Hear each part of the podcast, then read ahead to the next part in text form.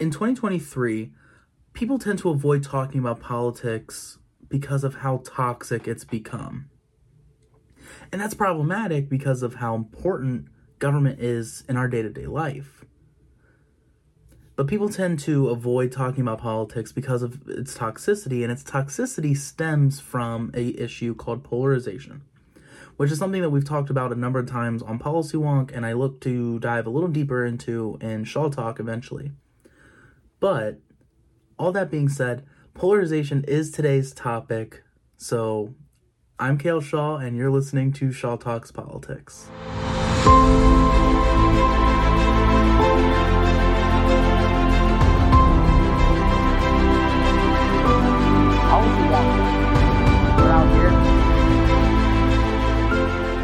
Hello and welcome back to another episode of Shaw Talk. I'm your host, Cael Shaw.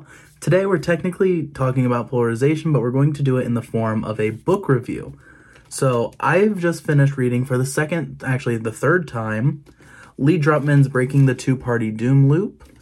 Uh, I read it for the first time prior to a class that I took at Cleveland State University. Um, and then I took a class on polarization, special topics in political science, polarization with uh, Dr. David Stack, shout out. And this was one of the assigned course readings. Now, Lee Drutman has written uh, a, a couple books, I believe, but he th- this is the subtitle of this book, the subheading, I guess, would be um, the case for multi-party democracy in America. It it leans heavy into the fact that a lot of the polarization, a lot of the polarizing issues can lead to things like maybe political violence or like the the toxic breakup of families uh, i guess. Those things are all caused by the two party system where you're either on one team or the other. So how do we solve this issue? Make more teams. Um now in the united states we have a system and i'm not going to get too much into the systems uh, because that'll be Joe's Joe's job.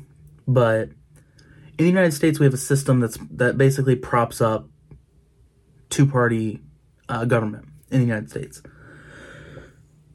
And in political science, we learned something called Duverger's law, which basically says in any district where there's one representative, you're going to end up having two parties. And I mean, there's a lot more to it than that, but that kind of summarizes it. So, what this book does is it says, this is the issue, here's how we solve it multi party democracy. But we can only achieve multi party democracy if we change other things. So, one of them, the one, one thing that he talks about is expanding the House. And this is something that I don't disagree with. It's 2023. The European Parliament has 700 something members in it why can't the United States House of Representatives have 700 something people in it? Because hear me out, the population of the European Union is roughly the same as the population of the United States. So they have more proportionate representation because they have 700 something members and we have 400 something.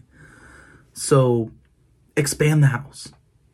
And when you expand the House, we could also talk about terms, not term limits, extending the terms. So we we could talk about how in the House of Representatives they spend a majority of their time campaigning because they have two year terms. And when you spend a lot of your time campaigning instead of maybe working on legislation, that can cause problems. You get people like Marjorie Taylor Greene, who is always looking to uh, say something outrageous to make some fundraising money off of it so she can win re-election in two years. And so she can help the caucus and the party. With extended terms you have to focus on policy because then you can be labeled as somebody who doesn't get anything done and things like that. Um, another thing that he talks about is the fact that we should get rid of the electoral college. And a number of people agree with this today and it makes a lot of sense. It's an outdated system that barely made sense when it was first written down. But it's 2023. We have ways to calculate the popular vote, But in 2016, we had a situation where a president of the United States was elected without winning the popular vote. Now, this has become mainly a partisan issue, largely due to the fact that the last time a Republican won the popular vote but became president was in 2004 when George Bush was up for reelection. It was post 9 11, and that's something called the rallying effect, where the people kind of rally around the leader. Now, George Bush was not a good president.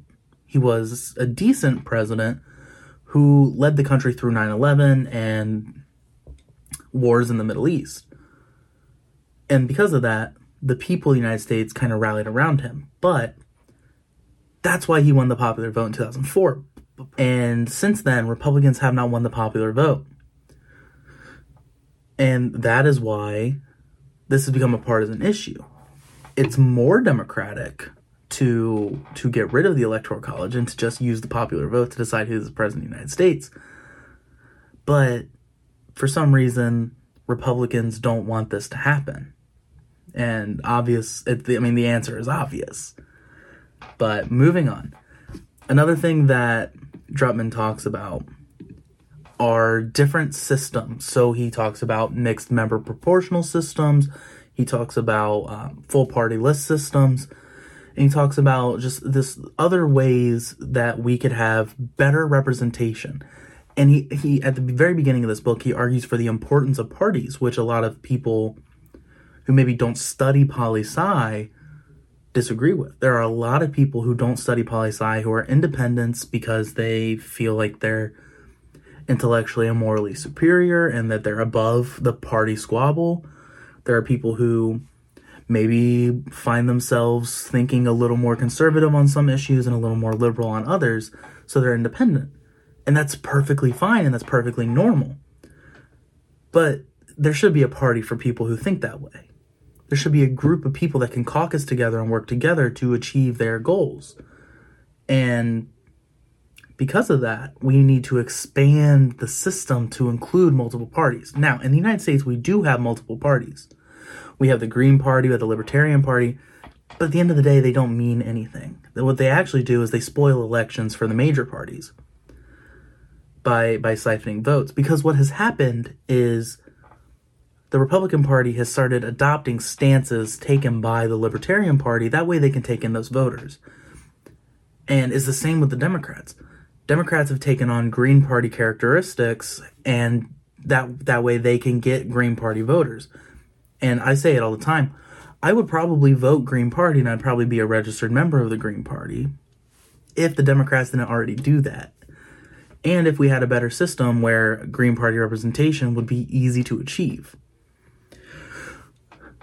But Drutman talks about multiple different examples of different representational systems. He talks about Germany, he talks about the Netherlands, he talks about Ireland, and how all these countries have different systems that benefit the people. And in the United States, we need to move towards something similar. So, similar to the last book review, that's kind of where I'm going to end it there because I really want you to read the book. It's a great book. Lee Drutman's Breaking the Two Party Doom Loop The Case for Multi Party Democracy. It's actually an excellent book. Obviously, I have a bunch of bookmarks, bunch of different things. So I'm gonna read just the inside the inside the cover bit right here. I just hit the mic, so I'm so sorry. American democracy is at an impasse. After years of zero sum partisan trench warfare, our political institutions are deteriorating and our norms are collapsing. Democrats and Republicans no longer merely argue, they cut off contact with each other. In short, the two party system is breaking our democracy and driving us all crazy.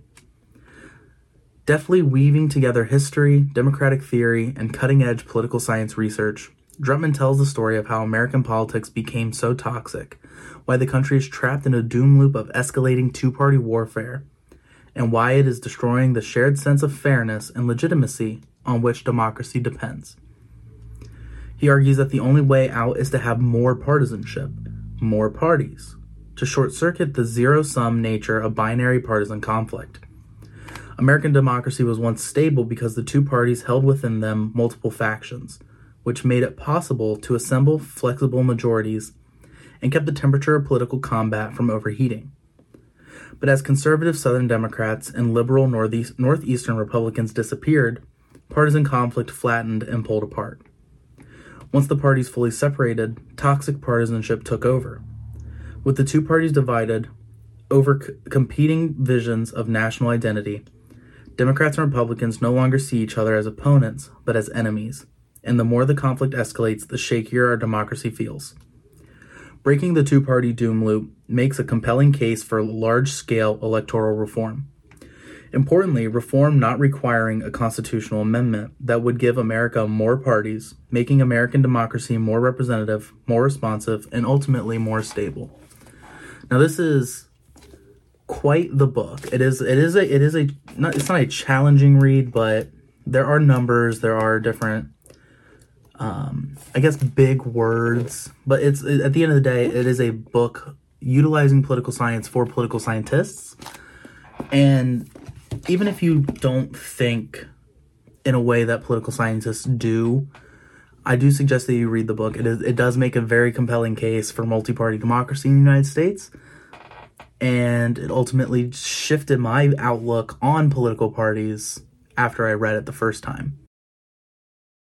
So that being said, this has been the second book review from Shaw Talks Politics, a Policy Wonk production. So all that being said, I'm your host, Cael Shaw, and I'm signing off.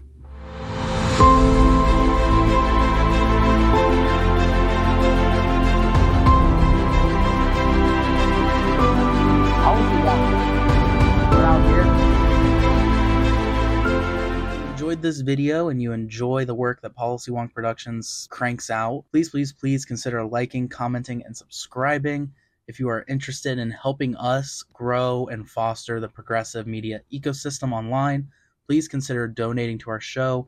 Reach out to us at policywonkcast at gmail.com and we'll get you in touch with somebody who can help you with the donation process. Thank you so much for watching.